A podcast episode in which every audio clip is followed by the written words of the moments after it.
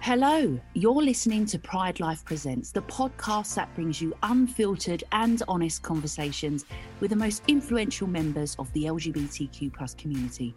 Hosted by me, Saski, Pride host, LGBTQ plus inclusion specialist consultant, celebrity interviewer, queer mentor, and coach. So, hey everyone, you know, welcome back to Pride Life Presents. I'm so excited that we're able to bring you another show, and I'm even more excited about today's guest. As always, we have fabulous guests, but today's guest is a multi award winning female actor who is widely known for her work in a very popular soap. I'll do that because I'm so excited to announce it. Uh, playing the well loved character Sally St. Claire in this assuming role, she became the first ever transgender person cast to play a regular transgender character in a leading UK soap and is the most prolific trans actress in UK television history. So it is with absolute pleasure that I am about to introduce the trailblazer and the legend I will throw in that is Annie Wallace. Annie, welcome. Hello, hello, hello. how, how are you doing today, Annie? Are you good? I'm good. I've been in front of this computer all day because uh, I've, I'm I'm on the equity um, uh, General Committee, uh-huh. and we've had one of our monthly meetings today, which lasts four hours. So I'm a bit, uh. oh, so um, so I've just like coming to terms with that. But apart from that, it's a day off, so I can't complain. Yeah, well, I hope you save save. Just give us a little bit of your energy because I know you're bursting with it usually. So please, I'm fine. I'm fine. so listen, thank you again for your time because I do know how busy you are. You know, we are always really appreciative of the time that people give up, especially our fabulous celebrities like yourself. Um, today, I just really want to have you know, I want. To I laugh at that. I'm sorry, I have to laugh. It's no, don't laugh. It's true. It's true. But also, the thing is, you know, I just, you know, I want to chat to you today about obviously, you know, your your career, your journey. We're going to talk about, you know, how you became the fabulous Sally St. Claire, the character, your journey to that. Also, thinking a bit more about, you know, trans being a trans person, uh, your coming out journey, etc. So there's a few things we're going to be throwing out there. Uh, nothing that I'm sure you wouldn't be happy to to chat about me with today. But I guess firstly, just for people watching as well or, or listening to the podcast, tell us a bit more about Sally St. Claire's character and how you kind of you know got the role in the first place because it was a bit of a, a stop start journey in terms of your acting career if I'm if that's right. Oh, just a bit. um, it stopped and started twice over the space of about 50 years. So there you go. Um, in a nutshell, I at school I went and did all the, the training and the, the certificates. And then when it came to actually going to drama school, at 18 years old, I discovered that you needed a lot of money back in the day, back in 1982. Mm. Um, you kind of had to be a bit rich uh, because you couldn't just use a student loan like you do this, you know, now. That's the standard thing. Mm. Uh, so, mum and dad, quite poor. Uh, weren't able to afford to do it. So I had to just go, well, that was a dream. But I went into the other star- stuff that I do, which is computers, which was just really emerging into the mainstream. So uh, I discovered an aptitude with computers, so I started to to work with them, and uh, that was a, a, marketable skill. So that was what I did for a long time. Um, fast forward some considerable time to uh, late 90s uh, found myself doing some stuff for coronation street which i'm sure we'll talk about mm-hmm. later and uh, i got the bug again for uh, for acting so I just thought, you know what, I'm 35, 36 years old. I am going to go to drama school. Uh, I'm going to finance it. I'm going to do it. So I did. And um, I applied to the Manchester School of Theatre, was lucky enough to get in on my second try. so it wasn't exactly the pay- the path wasn't paved with gold. I had to work for yeah. it. But I did my three years and I got my degree. And then the work wasn't there. Mm. So I went back into computers for a number of years. And then after the crash of uh, 2008, well, I lost my job. Mm. So basically, I thought I need to do it now because I'm running out of time. I mean, good heavens, you know, I was I was just turning 45 and I was going this is ridiculous. What's going on? I am running out of time. So I got myself an agent, pushed myself forward. I did one episode of Shameless. Yes. Which was very rude. As it always uh, should but, be. well, it's shameless. It's kind of par for the course. Yes. And then I, um, what happened was that they started to do some TV programs which had trans characters in mm. them for the first time, pretty much. Previous trans characters had been played by uh, non trans actors because there was this belief that there was no such thing as a transgender actor out there, and if there was, they didn't want them. And this was changing about 2013 with uh, Cucumber and Banana by Russell T Davies, and then there was um, later The Boy Meets Girl on the BBC, which I auditioned for, but I, I wasn't suitable for it. Rebecca was much better. and then Hollyoaks put out this thing of we want to we want to look at what's available out there in terms of trans talent and see what we can do with it. Because they'd had a couple of trans characters before, but neither had been trans actors.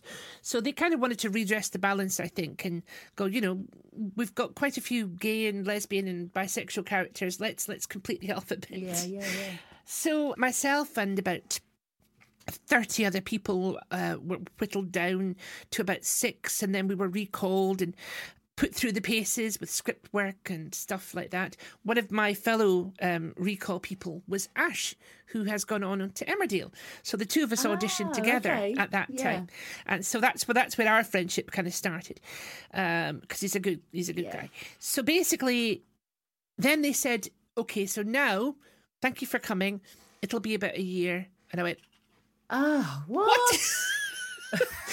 And it was because they said we want to write a character based upon someone or a combination of people from this acting pool that we have.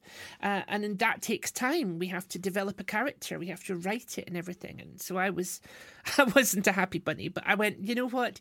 It was a good experience. Mm.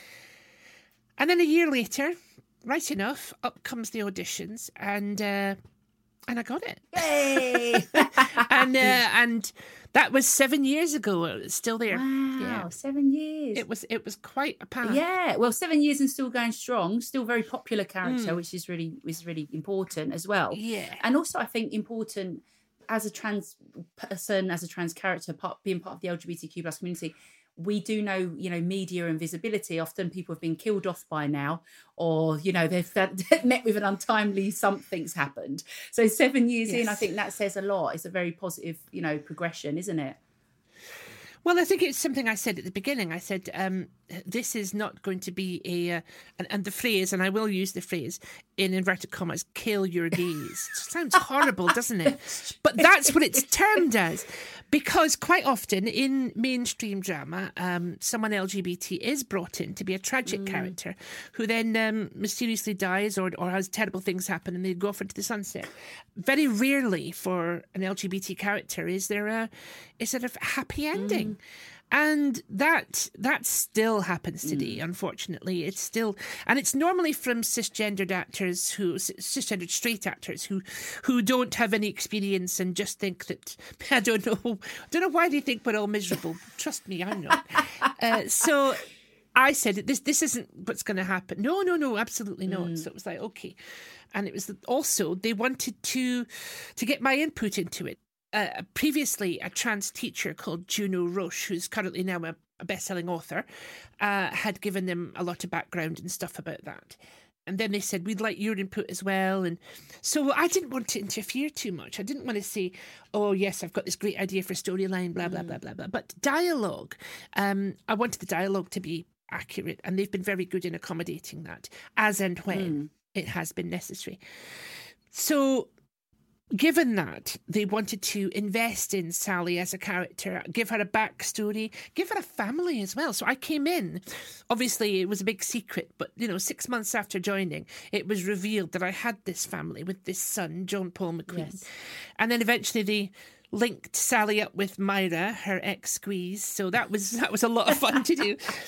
So there's that, you know, that that was a good way of doing it. And I think similarly with Ash and Emmerdale, he was brought in to play Matty, mm.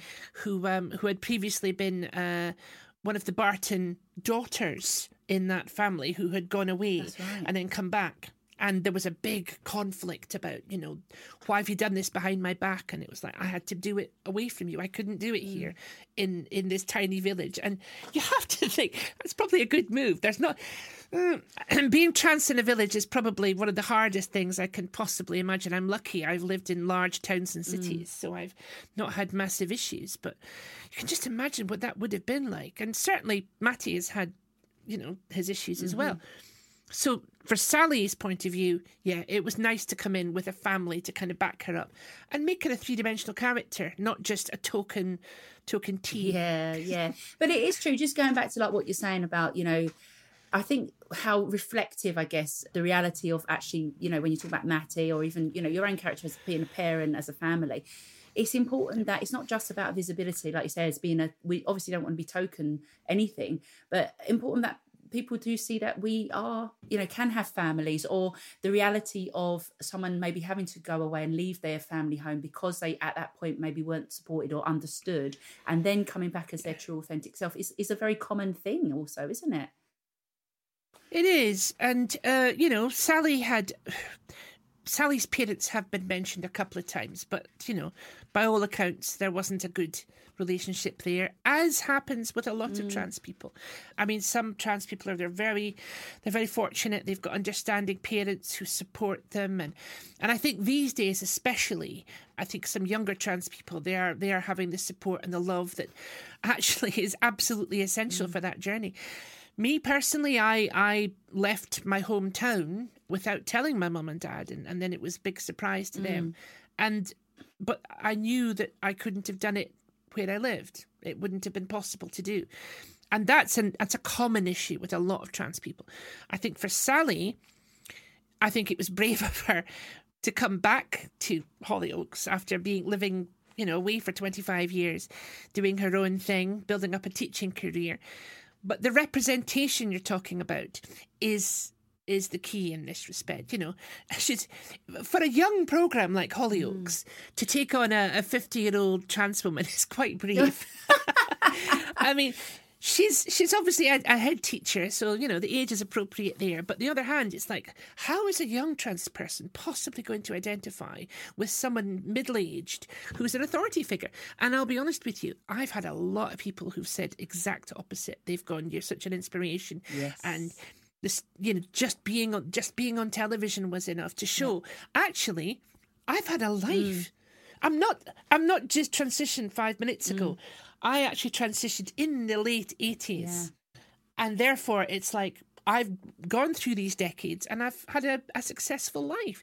And that's a future to, to give to younger trans people. It's not something to be frightened of. It's not something that you should go, oh, but well, I, you know, how on earth am I going to live my life? You are going to live mm. your life. You have to take control of your own life. Having more trans people in television, I thought would by now have been the norm. Mm. Sadly, the uh, the nation national problem of transphobia reared its head Absolutely. just after I joined, and that's why you don't see any more trans people on television. It's kind of, oh, this is a bit controversial again. Oh, we better not do that. And really, there's me and Ash and Rebecca, and not many others. Yeah, I there, there's a few, there's a few people, but it's it's really not a good situation. I am. Yeah, I, I I totally hear what you're saying. I mean, I think that's the you know the unfortunate reality of maybe where we are at in terms of media and that positive representation. But i guess considering where we are at we have people like yourself who are like you say able to be that openly out that visible role model. And you know i know also just to touch on quickly because you are also a patron with which where it just ties in you know with, with mermaids. So which obviously is a charity you know that also supports young people and families who are needing you know otherwise it can be very isolating can't it? Needing that support around the whole process whether it's for the individual or for families. So if you think back yourself when you were growing up who was your representative? It was who was the visibility there? What did that even look like? I'm quite sure I can guess your answer. Well, there was only one person that was mm. visible mm. at the time, and that was Julia Grant from Blackpool. And uh, she had a number of clubs and things up in the northwest, and and then she opened a couple in Manchester. Mm. Coincidentally, around about the time when I moved to Manchester because I lived in Scotland up until 99. Mm. And then because of the Coronation Street stuff, I moved down because I fell in love with Manchester. It's an amazing city. And for someone who's interested in the arts, it's just constantly happening, whether it's main stage productions or fringe productions. And all the artists, all the music artists come to Manchester. It's literally it opened my mind quite substantially and moving down was one of the best things that I could do. So, by funny coincidence, through a friend of a friend, I met Julia, whose television programmes in the late 70s I had watched on a tiny little 14 inch black and white oh, television wow. set in my bedroom with the volume turned down so that my mum and dad didn't hear that I was watching this programme. It was like a secret thing I had to watch, and I was just amazed that there was someone out there who I identified with. And then, of course, we met and we become really good friends. wow. And I worked with her on quite a few events in Manchester for the LGBT community. There was a couple of prides we did. We did Benidorm Pride together, fabulous. and uh, and various other things. Um, she sadly died a few years ago, um, but she was a good friend. And at the time, yes, she was the only person on television that had opened her life up in a documentary format to do it this way. In terms of fiction, uh, most trans people, and I'm talking transsexual people, weren't seen on television. And trans people, the um, it was it was mostly cross-dressing men, because the public, for some reason, thought that that was far funnier and far more entertaining. So that's what would happen on television. So in terms of um, that representation, it didn't exist. And this was also at a time just around the HIV and AIDS crisis that cropped up in the 80s and came to a head with that horrendous advert, Don't Die of Ignorance, it was. Oh, I think, yeah. And it- horrible advert, wasn't it? horrible. And it demonized the uh, LGBT community for years. Uh, It took a long time for people to recover from that. So I was going through my start of my transition at that time. And all I could do was put my head down and hope to keep a low profile. And at the time, you know, it was I was able to blend in, mm. and that's how I did it. Yeah. Because I thought if I'd been out, I would have been beaten up. That was the way it was. It was a. It's still not an easy thing to do by any stretch of the imagination. Absolutely. But in the late eighties, it was it was phenomenally difficult. Oh gosh. I mean, I remember the advert. I am an 80s baby.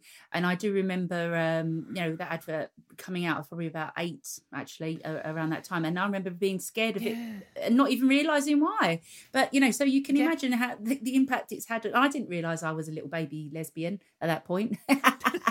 but, um, you know, but at the same time, you, it just shows the impact of the scaremongering and the fear. So, you know, how, and unfortunately, again, coming back to the media and how that they can negatively impact public opinion was particularly when it's you know not based on fact is, is quite scary sometimes you know we see how it's affecting the Yeah. trans community in particular right now Well, it is. It's it's based upon fear mongering, and it's manipulated by the people who oppose. So, for example, although the HIV crisis that you know that, that happened in the late eighties was largely um, unfortunately, there was a lot of gay men that were having the problems. Uh, the amount of people and friends and lovers that were lost was just catastrophic. Um, it was used as a as a lever to say, well, the whole community is poisonous and can pass on diseases and everything. And of course, this is complete lies. And you know, generally speaking, if there's something that people can use as a bludgeon, they will use hmm. it, whether it relies on facts or not. Currently, the transphobia campaign that's being led by the mainstream media, certain so called celebrities on social media and things Yes. like that, a lot of it is based on untruths. It's taking it's taking a bit of a rumour and saying, "Oh well, this is what's happened." The current favourite one, of course, is oh, um, uh, transing away the gay, oh my gosh and that's that, that's a phrase. That's a phrase that was used in a court of law a few years ago. Ah. No, f- sorry, a few weeks ago. They think that this is what happens. That if parents have a child who who comes out as gay or expresses that they may be gay, and that supposedly parents who are homophobic think it's easier to turn their child into the opposite sex so that they're not gay. Have you ever heard anything more demented in your life? Yeah. The notion that a parent would change the sex of their child because they were homophobic. It doesn't happen. I'm quite sure somewhere in America or with some other, you know, slightly odd country. Sorry, America, you're not an odd country, but bits of you are. Um, that that might happen, but this doesn't happen on a regular basis remotely. But it's being used as a as a bludgeon. I love the word bludgeon. It's being used as a bludgeon to, to, to, to kind of hammer the, the trans community. Oh, you're homophobic. You're trying to eliminate gays. You're trying to erase lesbians. It's like it's got nothing to do with sexuality. Mm. Being trans is about gender. Gender and sexuality are separate Yes. things. And to try and conflate them is is one of the ways that they scare the public. Mm. And when you've scared the public, logic doesn't go in. It's all about the scare factor. Yeah. So it's the same tactics as the 80s being repeated now. And don't forget, this was not an issue until six years ago. So, you know, it, it if it was a major national, you know, problem, we would have heard about this decades ago. Yeah, absolutely. Not a problem. It's simply a transphobic campaign. And I have to spend most of my time telling people, no, that's not. Even my one of my friends the other day said, oh, well, I heard this. And I went, yeah, where did you hear it from? it's like, no, that's not true. Would you like to know? Would you like to tell me the truth? Or, oh, oh yeah. it's so frustrating. It is frustrating, you know, even for me, you know, as a part of the community, but as an ally, trans ally as well, you know, and, and also, you know, as a, an inclusion trainer, I find, and, you know, when you say friends, family, when the people close to you as well, sometimes everyone's entitled to their opinion. Look, but I always say, look, if you make your opinion, at least base it on facts and, and real information. And then, and then if you still feel like that way, that way, well, you know, what can we do? But at least that you're closer, you're more likely to move closer to mm. understanding the truth and the reality of it, which may then eventually lead you to become an ally and just to, you know, and I think um, it is straining, like you say. So, you know, I, I can really kind of hear you there, and I know a lot of other of my trans friends, you know, people within the community say, it, you just sometimes you just need that time out, don't you? Of course, just to just re-energize and Yeah. Yeah, and and correcting the lies is has become a bit of a an onerous task because when people have the, the tabloids and even the BBC going along with what are essentially lies created by the people who want to eliminate us and they do because they've been recorded saying i think we have to try and get the number of trans people down. That means elimination. Yes. that's nothing there's nothing polite about saying something like that um, and that's the problem we have. It's like, well, I read this, and that's obviously a, a decent thing. I heard it on the BBC. Yes, you heard it on the BBC. And, and was it the same person who a few months ago reported another scare? So, oh, it's the same person, right? Does that not make you think? yeah, You get Channel 4 are currently riding high by trying to be truthful about things and even they've kind of had problems because they're surrounded by a campaign of disinformation and when the campaign of disinformation uh, is in a chain so it starts small and then it gets passed along and it grows and it grows and then the original person who started the thing, who who probably anti-trans, is just smiling and going, "Oh, look what I created." The classic example is um, is a, a lady called Maya Forstater, who is a who is quite a, a figure within the anti-trans movement, and she's currently very very vocal. Um, I believe she's a, a solicitor, a lawyer, and she worked for a uh, or she was uh, employed by a, a chambers, lawyers' chambers, and she was very vocal and, in fact, quite. Um, uh, What's the, what's the word I'm looking for? Um, evangelical. There you go. Quite evangelical about trying to tell other women what a danger trans people were, and people in her office found this really difficult Yeah. and a little bit odd, and her bosses basically weren't happy with that and they let her go. But um, she basically fought back against that for unfair dismissal and all. And then it kind of escalated into having uh, having her opinions derided. So then she took them to court for that. So basically, she ended up winning £22,000 from her employers because the employers had tweeted that they were investigating her.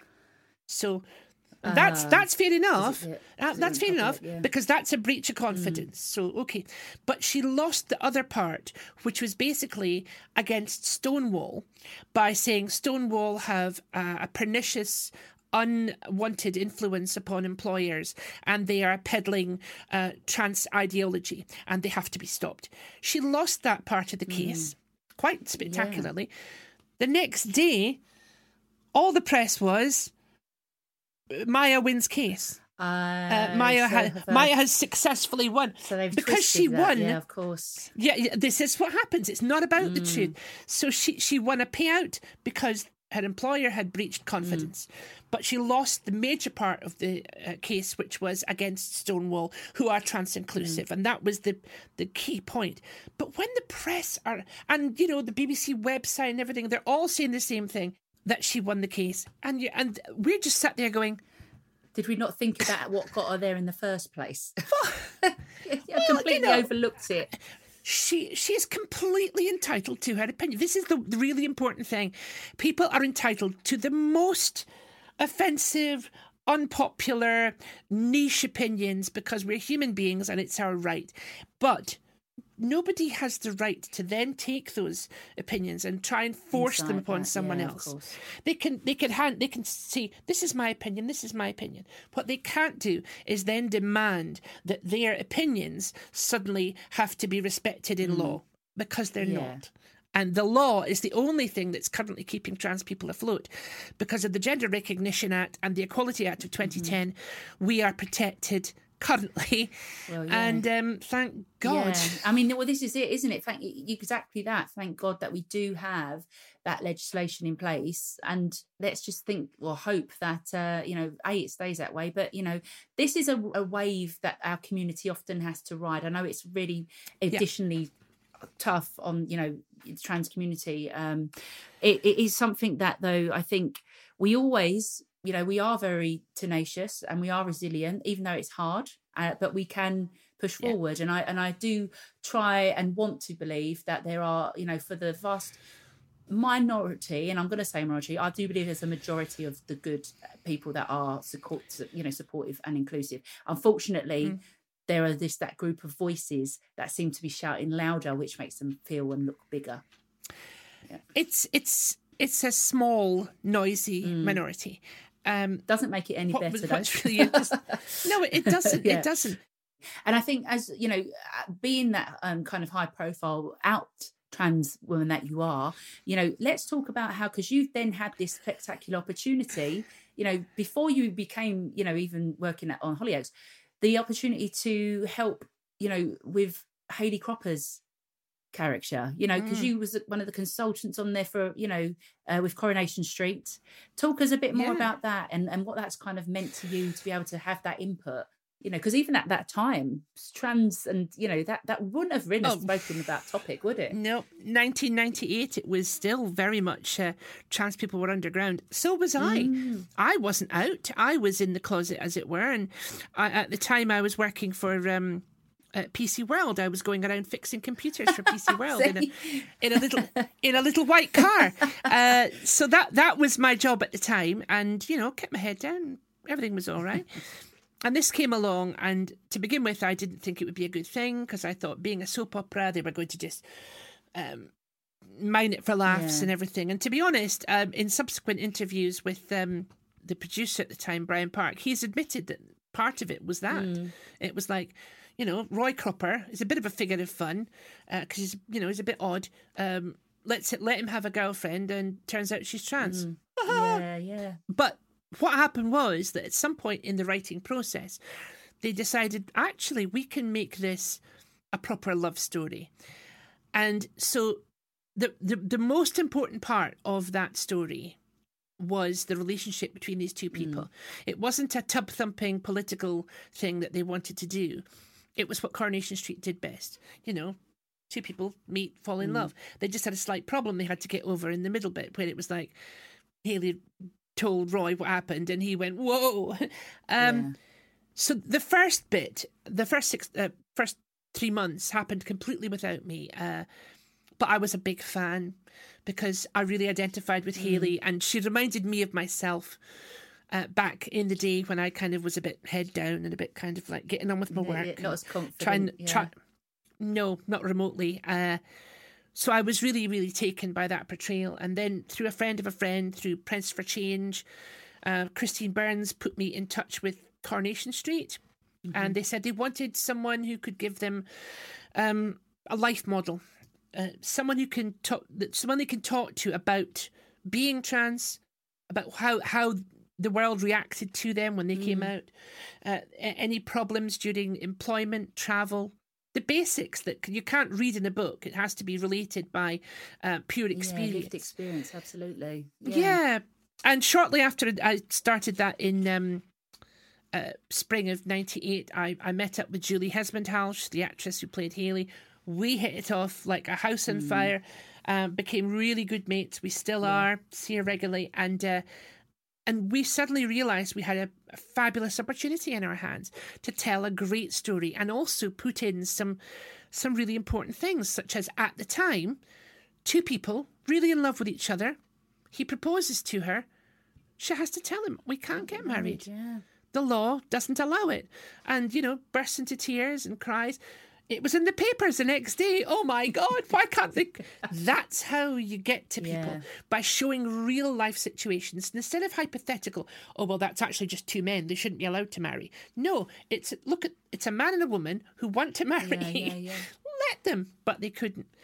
And the beauty about that was it was a fantastic experience in terms of it exposed me to television, to soap, and how I fell in love Mm. with that. But also, we got to do some really important stories about the things that kept cropping up in Hayley's Mm-hmm. life, which kept reminding her of her background. She couldn't just switch off. And eventually, uh, once the kind of first wedding stroke blessing happened, even the government started to take Yeah. notice. And Press for Change had been lobbying for a long time for trans rights to, to become set in law. And the final sh- thing was all the letters that people were writing because of Coronation Street. And they, they agreed. They says, we're going to set up a working group into seeing if we can grant legal rights to trans people for the first time. Amazing. And to think that Hayley and Julie and the writers and the producers and a little tiny bit of me had any anything going into that is is just it, it's one of my proudest achievements of being a small part of a very big told story. Yeah.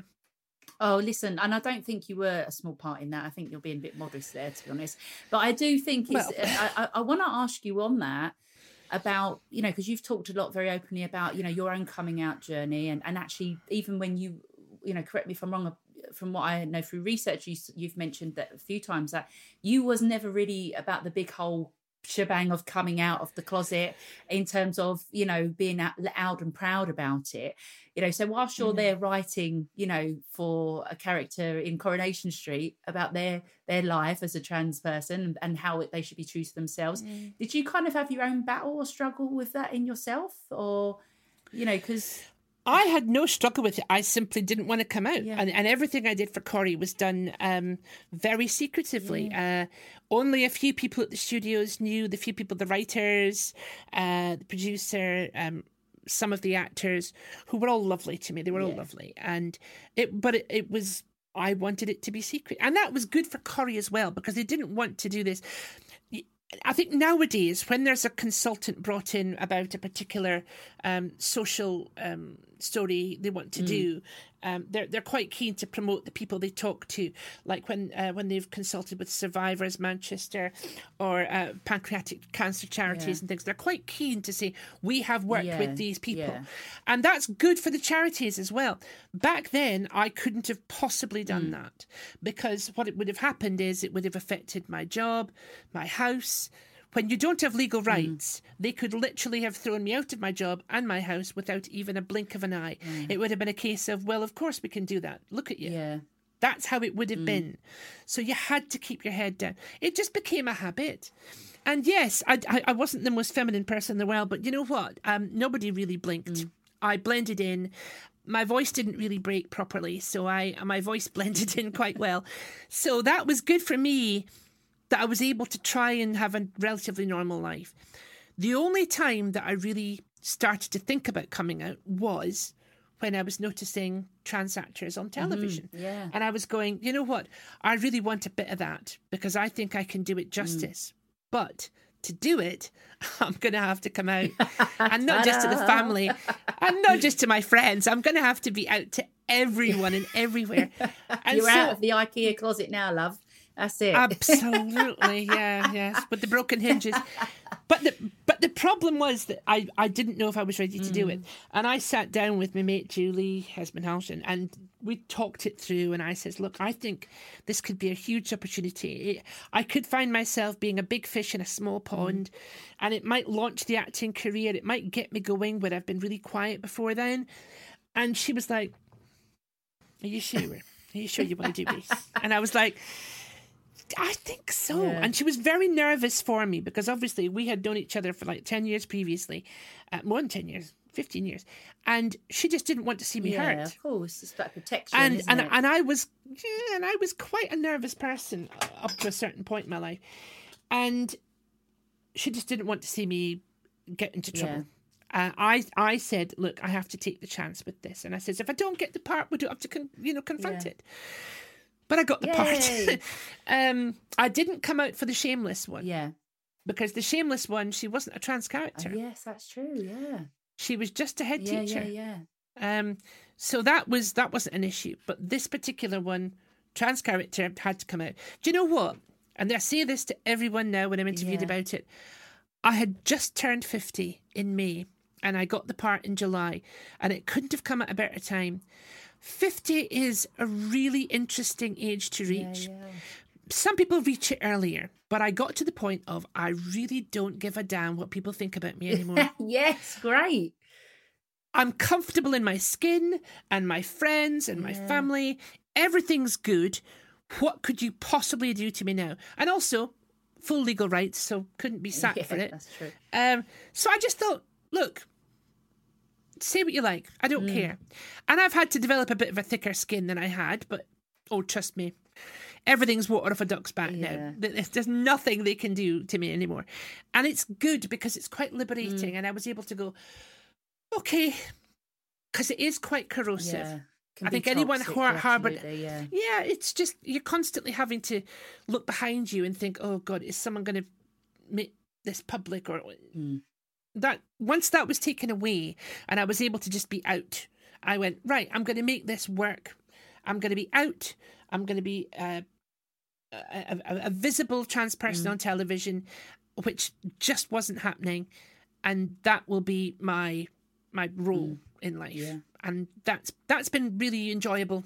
Really enjoyable. Well, listen, uh, this is exactly what I mean, though. It's like people, it is people like yourself who are, you know, putting, you are putting yourself out there. Because I think you can be a very confident, I always talk about this in my training, and just in general, you know, if I'm talking, doing talks or whatever, you can be a very confident person about your sexual orientation, gender identity, you can be out there. But the reality of the situation is, is that we'll still have times where we have to be, you know, eh, do that almost that that risk assessment. Is it okay? Is it safe in this environment? Is it okay? And it shouldn't Yeah. be like that. But the more you you do it, you know, it doesn't take that away necessarily, but you give yourself, you take back the power. Um, and the more visible we are, as again, I think it goes back to hopefully getting more support through allyship, and you know, people are seeing that, and Oh. you know, the difference. So important. Allies are so important. Absolutely. And you know, to take to take this away from trans, trans, trans, transes, I'm a member of the LGBT plus community, and that is a very diverse community of um of sexuality and gender. Uh, or non-gender, depending if you're non-binary, and basically, it is diverse, but the one thing we all have in common is that we have the same enemies. And I feel that sticking together and supporting each other is by far the most sensible method. This business about the LGB Alliance going, oh, yes, we're not interested in trans people. They're dangerous and they're stupid and they're weird. We're just going to think about LGB people. Why would you do that? Literally, why would you do it? You're literally cutting off an entire section of potential allies just because you find trans people icky. Yes. And that's what it all comes down mm. to. It comes back to, ooh, that's what it yeah. is. That feeling of, ooh. Ignorance, and fear, that ignorance and stupidity. Exactly. We're a, our community is still not mm, safe. Mm, absolutely. All we have to do is look at what's been happening in America recently. We have to look at what's been happening all across the world. It's it's it's a constant thing. We're quite lucky in Britain mm. because we have lots of legal protection, we have lots of social mm. protection, we have hate crime laws, we have specific community support officers who are out trying to make sure that we're yeah. safe. We are lucky mm. people. In Brazil, if you're trans, you have a 50 50 chance. Yeah. It's literally that bad. And the problem that we have here is that the far right have been building up their strength over the past um, 10, 12 mm. years under a certain government because they haven't been they haven't been knocked down in the way that they should have been. Mm. And so they have grown up in this method of anything that's different, I'm going to fight it. Mm. Well, that's why, again, coming back to that visibility and, you know, the impact that you have, you know, because also I know, you know, like you're you are a, a, patron for mermaids, as we talked about earlier, but your your visibility. I mean, you must get lots of fan mail from people to say that you know this. Thank you. I'm quite sure, you know, of the impact that you've had because still, like you say, even now, there's not enough trans visibility, is there? No. Um, my my patronships are they're very hands off. Mm. So you know, you're talking about mermaids, also Sparkle, yes. um, and Salford, uh, Salford Pride. Uh, I was a patron of Manchester Pride, but we kind of had very different opinions on things, and I thought it was better to part. And I, my principles mean yeah. more. So, but I'm hands off. I support organisations that I believe are doing the right mm. thing. Mermaids has come under the most horrendous attacks recently. Um, because children are involved. And it's a very emotive subject. There's a lot of people who feel that mermaids are, um, are endangering children. Mm. Uh, and I know Susie, the, the CEO of Mermaids, and, and I've been aware of mermaids. They've been around for like 25, 25 years. years yeah. They're a very long standing, well thought of charity who have a massive glass cabinet in their foyer of awards because they just kept winning awards and awards from health professionals and everything for all the good work they've mm. done. And they've been absolutely demonized over the last five years. They spend more time, they have to spend more time and money defending themselves against smears than actually doing the job but they still do the yeah. job because it's important. Absolutely. And it's all about counselling and talking to children and their families who find themselves completely at odds, not knowing what to do when a child basically says that they are mm. trans. Mm. And the parents are usually don't know where to turn. Mermaids do a really good job. They don't prescribe hormones. They don't push people into surgery. Mm. They don't do any of these horrible things that people accuse them of. They are basically a very benign organization that are simply helping families to be happier yeah. by being by being trans um, affirmative. Yeah. So in other words, they're saying, listen to the child. Absolutely, yeah. There's a thing called Gillick competence, yeah. which was established in the 80s about um, uh, this this woman called Mrs. Gillick who didn't want young women to be able to get the pill without their parents' knowledge. But that basically took away um, uh, body autonomy from a young mm-hmm. person. So there was a court case that said under the age of 16, if they are aware of the situation and they're aware of their own bodies, then they have mm-hmm. competence. Mm-hmm. Now, that doesn't just apply to young women getting the pill, that applies to young trans people mm-hmm. as well. They have the right to be heard.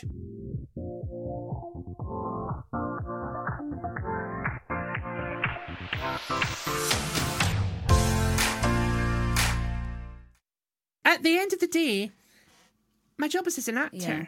I I go to work at Hollyoaks Studio.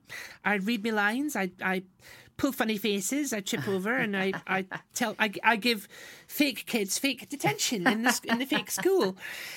And I love it because it's the career that I always yeah. wanted. I always wanted to be an actor and I never thought it would be possible.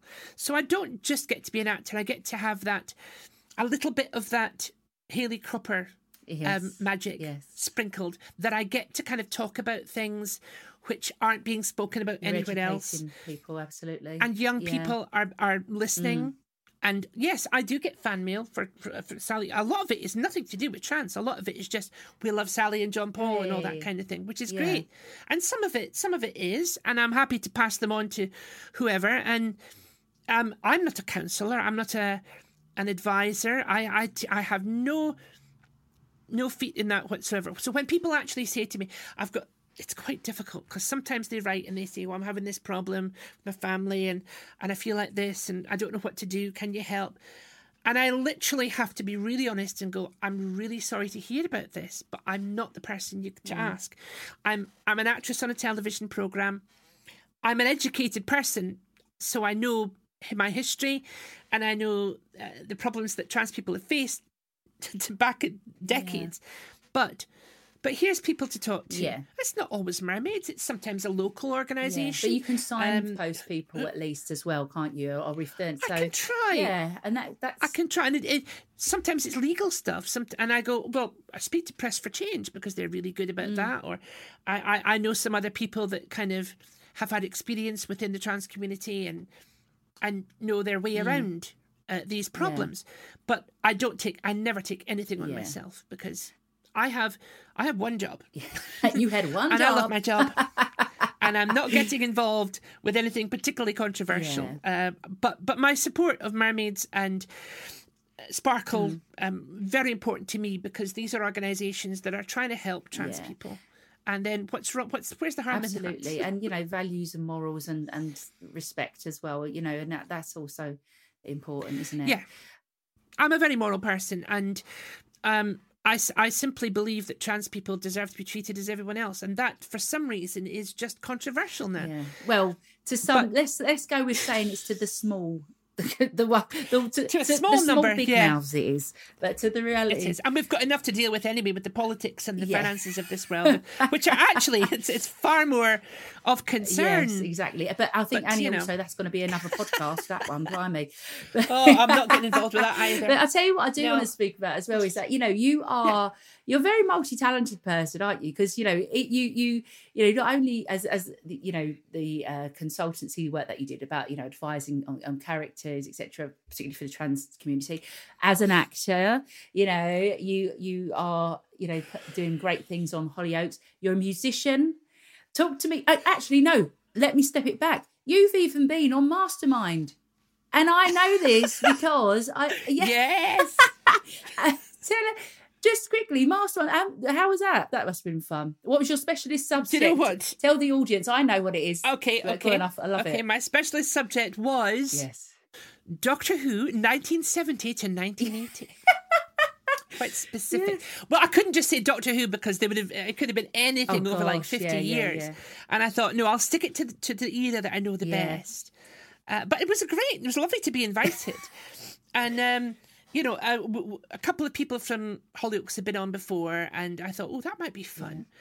So uh, it was great. It was a really lovely experience, and and thankfully, it filmed just around the corner. Uh, well, not around the corner, but just up the road from me. So it was a local mm. experience mm. as well, and it was really good. I did quite well. I got uh, I got twenty one points, I think, and on any other day, that would have been a winning score because I had been watching, and it was like if I get over twenty, I might win. Yeah.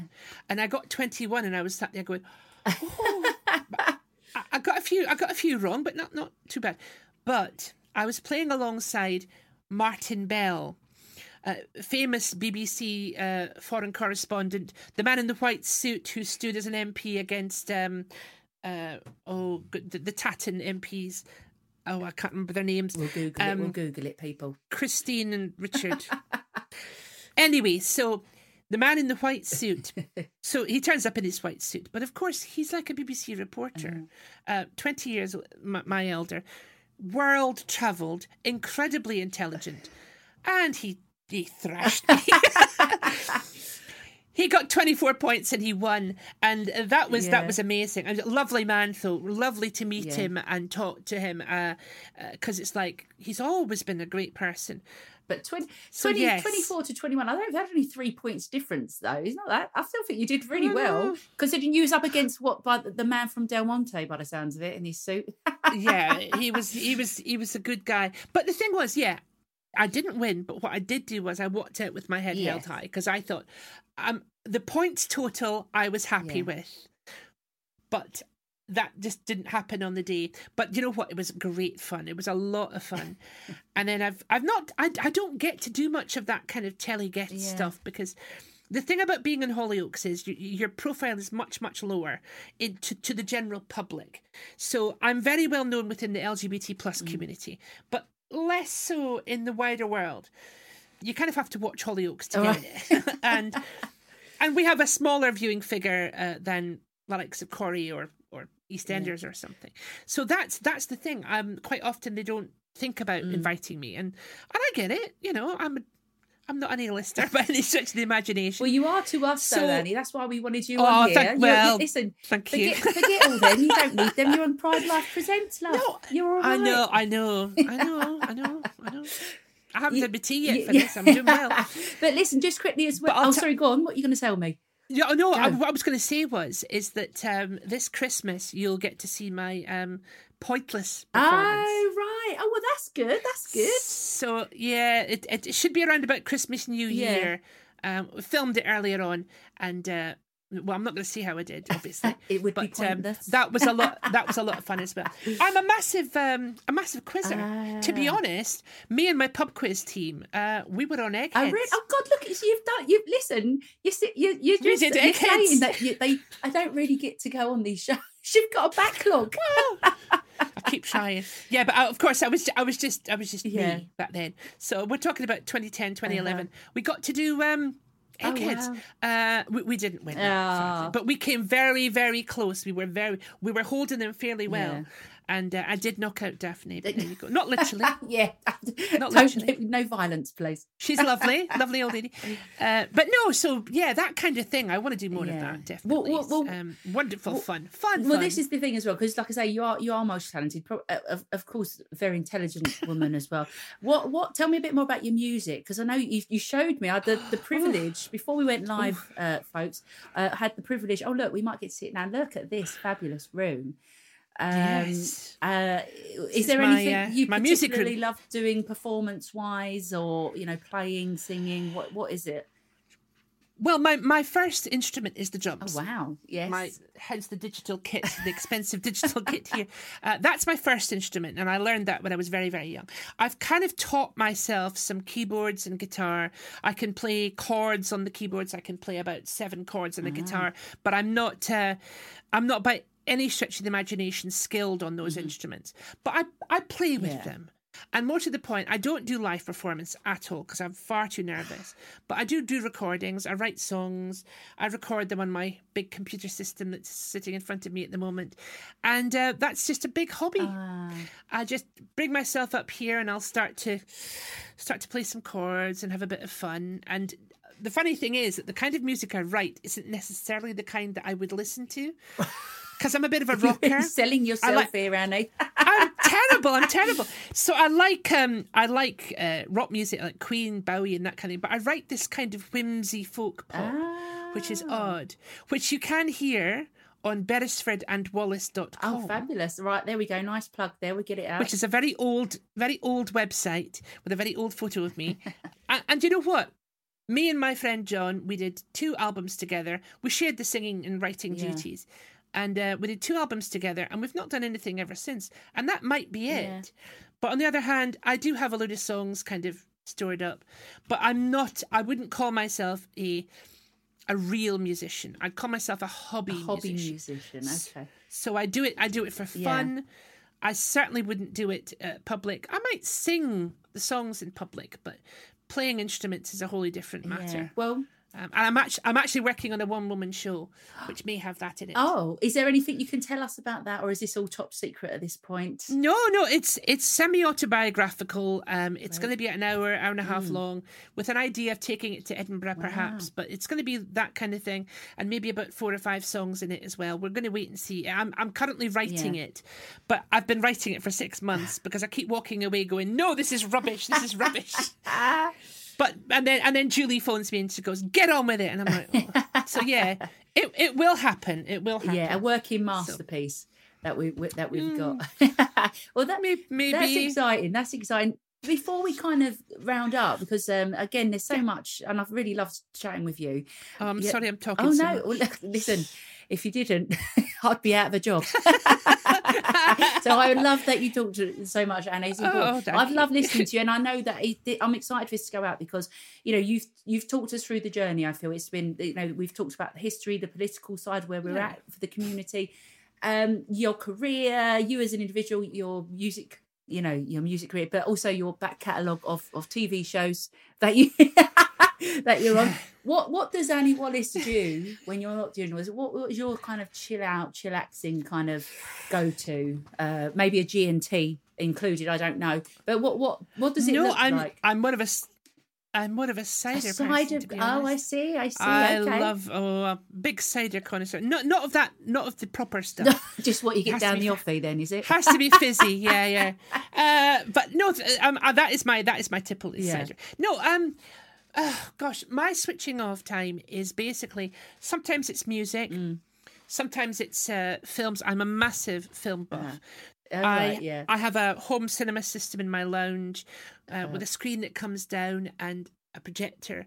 Oh, so wow. it's not. By the way, for those of you listening, that's not because I'm a rich actress. I'm not a rich actress. I work on Hollyoaks. Um, no, uh, no. Rich in love. Oh, well, no. The, the, uh, mm, the mm. projector and the screen cost me about a thousand pounds, and I got it, and I mm. had it put in um, just before lockdown, and it was the best thing in the world. Yeah. because I was able to kind of do, have a cinema night in my own house. Oh, amazing. Yeah. And because I'm such a, a film buff, it's it's just really nice to just switch off and no adverts, no distractions, just beautiful surround sound and everything. That's my thing. Yeah. And then and then I suppose a bit of a bit of gaming, bit of a PS4.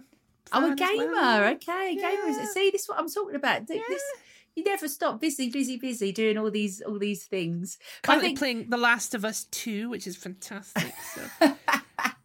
I'm, I'm a bit of a kid at heart, really. Yeah, but I think it's that switch off time, isn't it? And gaming is a big, a big industry actually now, isn't it? You Mm. know, so there's lots of people kind of doing that. What would you talk about being a big kid at heart? What would you before we kind of come to a, a close, sad close? I'm gonna go. Well, what would you tell your younger self, considering your journey and and where you're at now, or you know, even maybe younger viewers? um fans or people who may be going through maybe similar struggles that you've been through went through you know Well, because of. So I left school at uh, 18 mm, and I went straight into working in a shop. And I waited a few years before I actually pursued transition because I had to be sure. yeah Um, I would tell my younger self, get on with it. get on with it, get it done. And, and also, everything's going to be fine. There is a world of people out there who will support you and love you unconditionally. If you are LGBT plus, you will find a family that will support you and will love you. And sometimes your family isn't the one you were born with; it's the mm-hmm. one you choose for yourself. yeah. And they will be probably better for you in the long run. I'm not saying families are bad.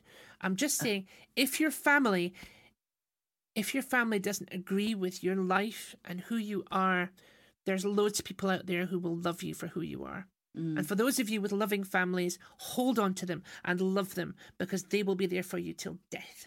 Yeah, it's very true. Thank you for that. And I think that's such an important message uh, that people will need to hear, you know, and be watching this as well because that is so true. Maybe your your your family isn't always your your you know the family you're born into, Mm. and more about your chosen family. And and like you say, know that there are those people out there that will be there and will support you. And it may be a bit of a turbulent time, sometimes up and down, but you know, Can I just say, can I just say, however, it, of course. um, my dad didn't react well. He wouldn't see me for 15 years. Mm, My mum came round within six months. Yeah. My sister, however, my sister Linda, hello Linda, if you're listening, Hi, Linda. has has been there since day one. Has been my support and my rock, and I love her. Yeah. Well, I love her too because I think that's maybe we would have a different Annie Wallace if you didn't have you know that support as well in, in, in your life. So thank you to sister, uh, and thank you Annie. Listen, thank you absolutely so much for uh, coming on to our Pride Life Presents podcast, uh, talking to us, and just being your fabulous self. Continue, and uh, I look forward to seeing you on the on the the next the next TV shows, the new album that's coming out, the Christmas album. I've just thrown that in, people watching. I have done a couple And- of Christmas songs, but you know. well, there you go. You see, you heard it here, folks. So I look forward to whatever you do in the future because I know it's going to be fabulous. And just listen, thank you once again, um, everyone. It's been amazing. It's Annie Wallace. Thank you so much. Thank you. Thank you. And people who are listening and watching to today's podcast, just to round up and say that, you know, this is part of the Pride Life Presents shows. And we are always really appreciative of anyone, whether you're part of our LGBTQ plus community or not being part of it as allies as well. And Pride Life is always about inclusion, about being your true authentic self. So again, Annie, mwah, inspiration, amazing. And thank you so much. Thanks for listening to the Pride Life podcast with me, Saskia, and my special guest. We really hope you enjoyed this episode and found something useful or empowering to take away, or maybe even both. To find out more, visit www.pridelifeglobal.com, where you can find all our digital additions to the UK's leading LGBTQ plus magazine, plus much more. Or keep up to date by following us on Instagram at Pride Life Global.